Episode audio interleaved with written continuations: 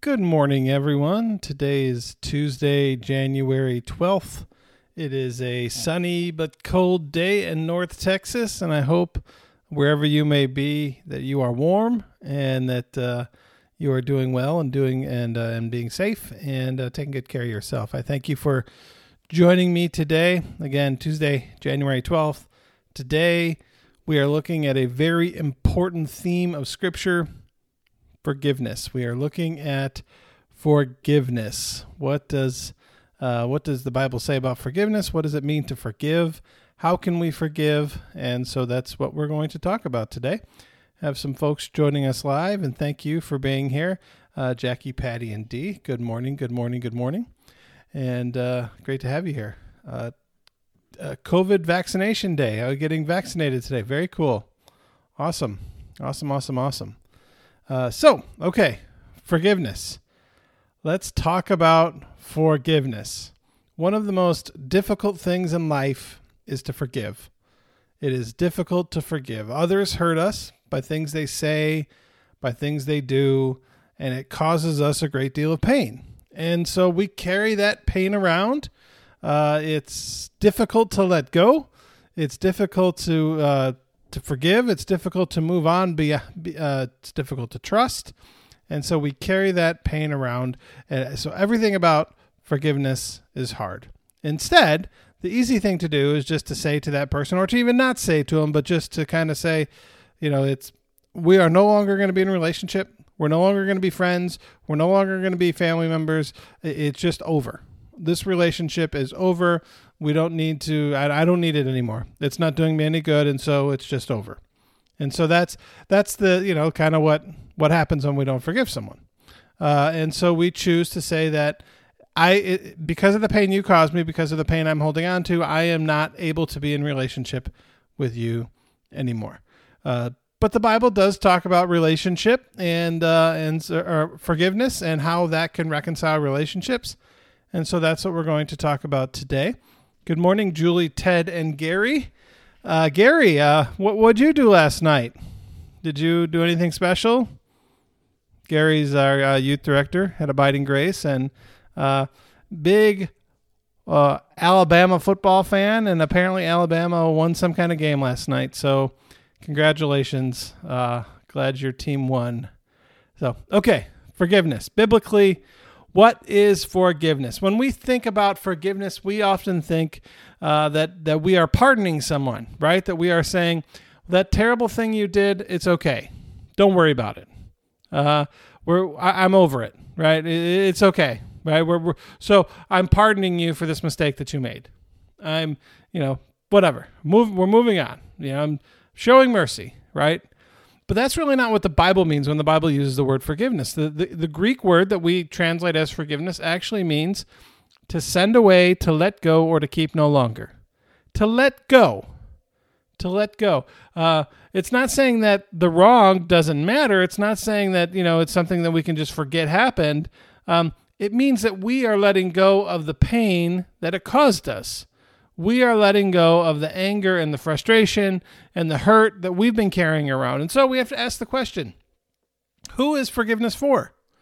When we say that we are going to forgive, who are we doing a favor for? Oh, Mr. Rogers referred to forgiveness as a gift. Who are we giving the gift to? Well, there's two there's two possible answers, right? That we could say that we are giving it to the other person, right? I'm giving you this gift, this pardon, I'm giving you this pardon. I'm saying we're moving on. It's over. It's in the past. It's ancient history. We're going to forget that it happened. That is a gift that I would be giving to someone else, right? Or if I understood it as I'm letting go of pain, letting go of anger, letting go of frustration, that's a gift I'm giving to myself because I am letting go of the baggage that I am carrying around. So forgiveness then the biblical understanding of forgiveness is not me giving you a gift. It's not me saying to you, it's okay, don't worry about it, we're just going to move on. It's about me saying, I am sick and tired of carrying this around. I'm sick and tired of carrying around this pain, of carrying around this anger. I'm going to let it go. I'm going to let it go. I'm going to allow myself to begin the process of healing, of healing. So then forgiveness isn't so much what I'm going to do for you, it's what I'm going to do for myself. I mean, you could you could honestly say that forgiveness is kind of a selfish act, right? Because it's helping ourselves process and let go of the baggage that we carry around, of the emotional stuff that we carry around, right? The the all the pain of our past. And so we're letting that go. Now, the, we don't you can't let it go. I, I just decide, you know, I'm going to let it go now, right? Uh, like a balloon, like a balloon with helium. Okay, I've carried this around long enough, and now, boom, there it goes. It's floating away. No, it's like peeling an onion. You let it go one layer at a time. You let it go one layer at a time. But but eventually, if you let it, if you do the work of forgiveness, if you do the work of letting it go one layer at a time, of thinking it through and, and releasing it, and through prayer and through asking God to take it from you if you can't let it go, eventually the the the onion gets smaller and smaller and smaller and smaller. And so then we eventually one day will the forgiveness is a process. It's not a decision. It's not something you say one day, I'm going to forgive and then it's going to be over. No, you you you work towards it. You work towards letting it go. You work towards letting it go. So, we are going to take a look at two Bible passages today that talk about forgiveness. Uh, the first is Luke chapter 15, verses 11 through 32. You may have heard it before. It is otherwise known as the parable of the prodigal son. Jesus tells a story about a landowner who had two sons, the older son and the younger son. The younger son said to the father, Father, I want my share of the estate. I don't want to wait for you to die. I just want you to give me what is mine. And so the the father said, "Okay, here you go." So the the, the son took off, went to a distant land, and he spent everything that the father had given him. And so he decided to get a job. Uh, and so um, he spends everything. There's a terrible famine. Nobody gives him anything to eat. So he goes and gets a job, and uh, it's a miserable existence. And so he says, uh, You know, I the servants in my father's estate have, have a better life than I have right now. So I'm going to go back to my father and say, I'm very sorry. Would you hire me as a servant? Would you make me like one of your hired servants? Verse 19 says. So he gets up and he goes back to his father. And so while he's still far off, his father, still sitting on the front porch, sees him, sees him coming, and it says he's filled with compassion for him. He ran to his son, threw his arms around him, and kissed him. And he says to his father, Father, I've sinned against heaven and against you. I am no longer worthy to be called your son. But the father says to the servants, Get the get a robe, a ring, kill the fatted calf, and we're going to have a feast and we're going to celebrate uh, because my son was lost, but now he's found. So they begin to celebrate. Meanwhile, the older son is in the field and he comes near the house. He hears music and dancing. And he says, What's going on? One of these says to one of the other servants, What's going on? Why is there singing and dancing? And it says, "Well, your brother." The servant says, "Your brother's come back, and your father killed the calf, and uh, because he was came back safe and sound." And so the older brother becomes angry. What do you mean? What do you mean? So he refuses to go home. So the father goes out and pleads to him. He said, "The older the older son says." All these years I've been slaving for you and never disobeyed you. You never even gave me a young goat so I could celebrate with my friends. But when this son of yours, this son of yours who has squandered your property with prostitutes comes home. You kill the fatted calf for him. My son, the father says, You are always with me, and everything I have is yours. But we had to celebrate and be glad because this brother of yours was dead and is alive again. He was lost and is found. So, very interesting Bible story, very powerful Bible story. Um, good morning, Peggy. Great to have you with us this morning. Hope you're doing well. So, there's two brothers the story of two brothers, right?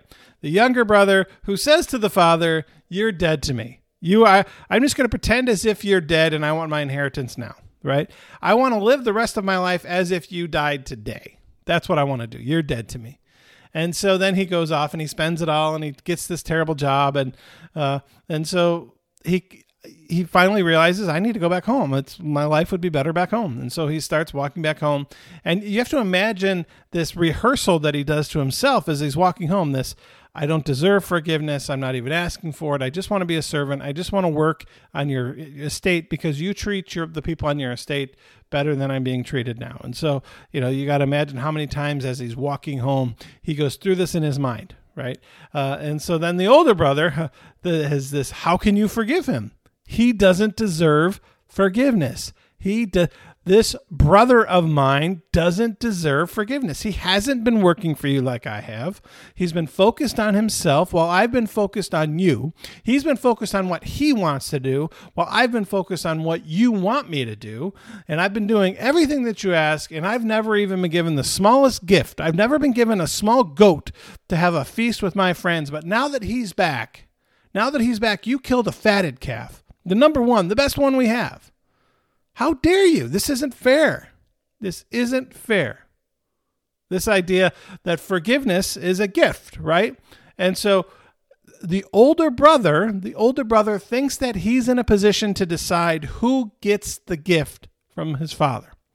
Thinks he's in a position to decide who the father has a right to forgive.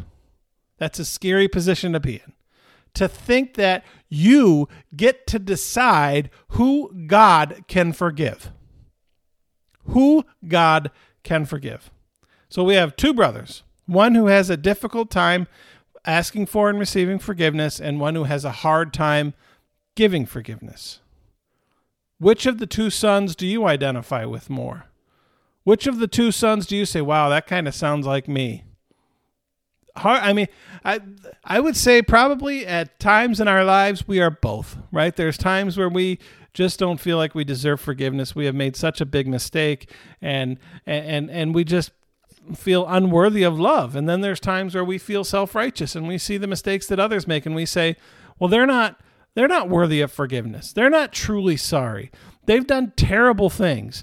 They are just now coming at the last minute to ask for forgiveness. They don't deserve it. They don't deserve. Why do we think? Why do we think that they should uh, be given any measure of forgiveness? We probably, uh, we we probably have been both brothers at times in our lives. And then there's the father, the father who sits on the porch. I imagine the father sitting in a rocking chair, drinking lemonade, just waiting, waiting for someone who he so desperately wanted to see waiting for his son, praying that his son would one day come home. Just waiting. And when he just catches a glimpse of him, you got to imagine over the over the however long it's been that he's just been sitting on that porch and there's been times where is that him? Is that him? Is that him coming down the road? And then when he sees him, he runs to him, right? He runs to him and he embraces him. And the son is ready to give this rehearsed and he says, "Ah, just stop it just stop with your rehearsed line of what you do and don't deserve and how whatever. Uh, well, we're not even having that conversation. We're gonna grab a robe for you. Get, somebody get him a robe. Somebody get him a ring, and we're gonna throw a party. Now you've been walking a long time. Maybe you want to take a bath first, but we're gonna throw you a party because I am so excited to see you because I've been waiting for you. I have been waiting for you. This is the image that we have of God and God's forgiveness for us. That, uh, but it's just just merely turning to God. It's not even saying the right things. It's just merely turning to God and heading in that direction.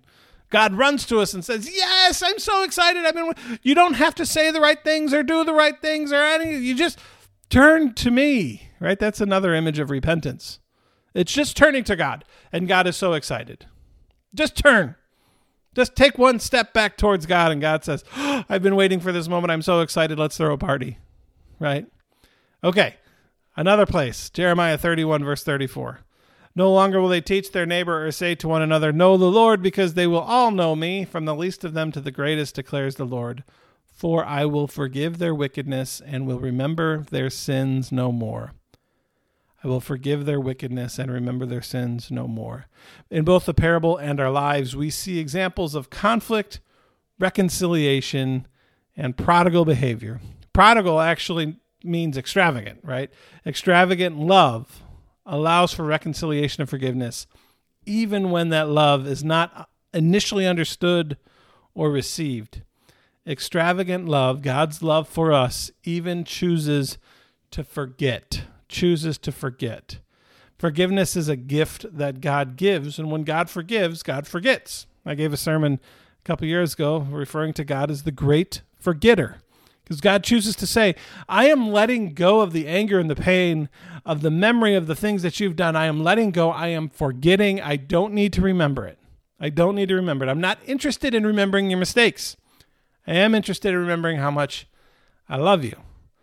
The question is, though, when we give the gift of forgiveness to someone else, when we choose to forgive someone, do we need to forget what happened to them? Or I'm sorry, do we need to forget what they did? What they did to us? Do we need to forget what happened to us? I would say no. No, we don't need to forget. We don't need to forget what they've done to us. We can choose to forget, right? We can move on and say, "Oh, just pretend it didn't happen," or "We're better friends for it," or you know, whatever we say, whatever cliche we say. But we don't have to forget. You're not called to forget when somebody hurt you.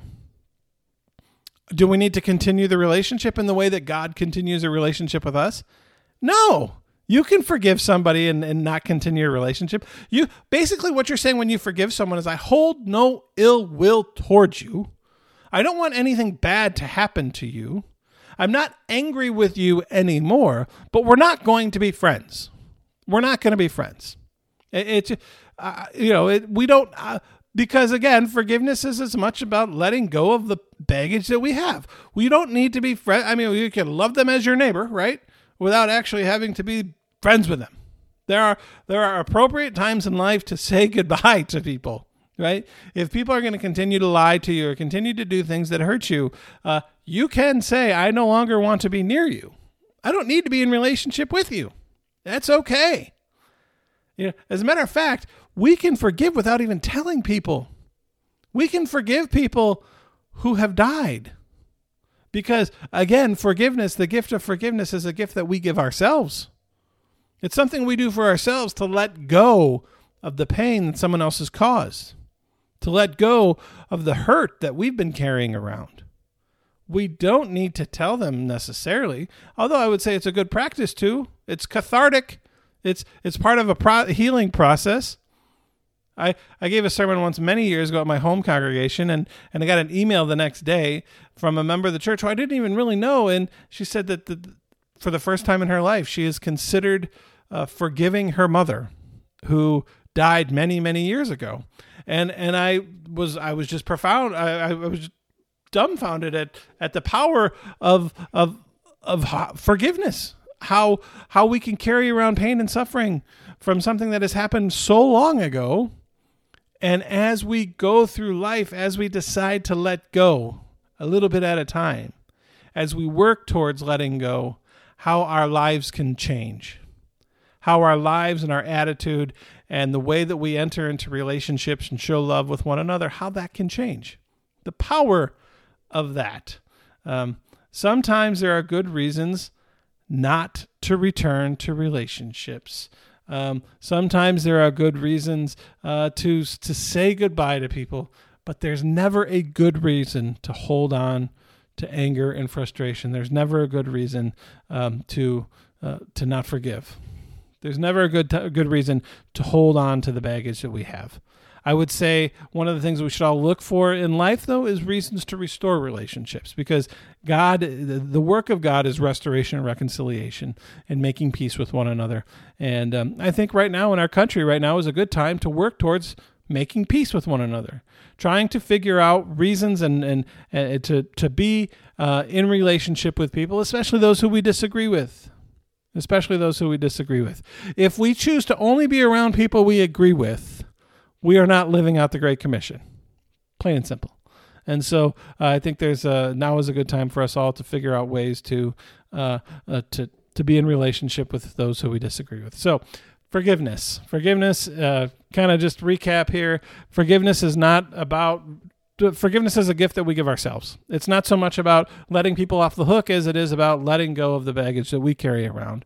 And when we look at the the radical ways in which God forgives us, the ways in which God looks to forgive us, the the joy that forgiveness gives God, I think we can look and see that the power of forgiveness and how that forgiveness in our own lives can uh, can help us move beyond some of the pain and some of the anger that we carry around, uh, and help us have more meaningful and deeper relationships. So we will stop there. Good morning, Karen and Elsie. Great to have you both jumping in. Uh, hope uh, hope you're doing well. If you joined late, uh, you'll, you'll, be able to catch up here in a moment, and uh, this will be posted on the Grace Abides podcast uh, uh, later today. So, thanks so much, everyone, for joining me, and we'll close with a word of prayer. Lord, we thank you for your extravagant love, for the ways in which you forgive, forgive us, for the ways in which you love us. We know we are unworthy of the gift that you give us, and we are grateful for it. Help us to forgive others so that our lives may be filled with joy, so that our lives may be filled with peace, so that we can let go of the pain and anger that we carry around, uh, and so that we can um, reconcile some relationships, but also help us to discern which relationships to hold on to and which ones to let go of. We uh, ask this all in Jesus' name. Amen. All right, everyone. Have a wonderful day. Thanks for joining me, and I will see you on Thursday. Take care.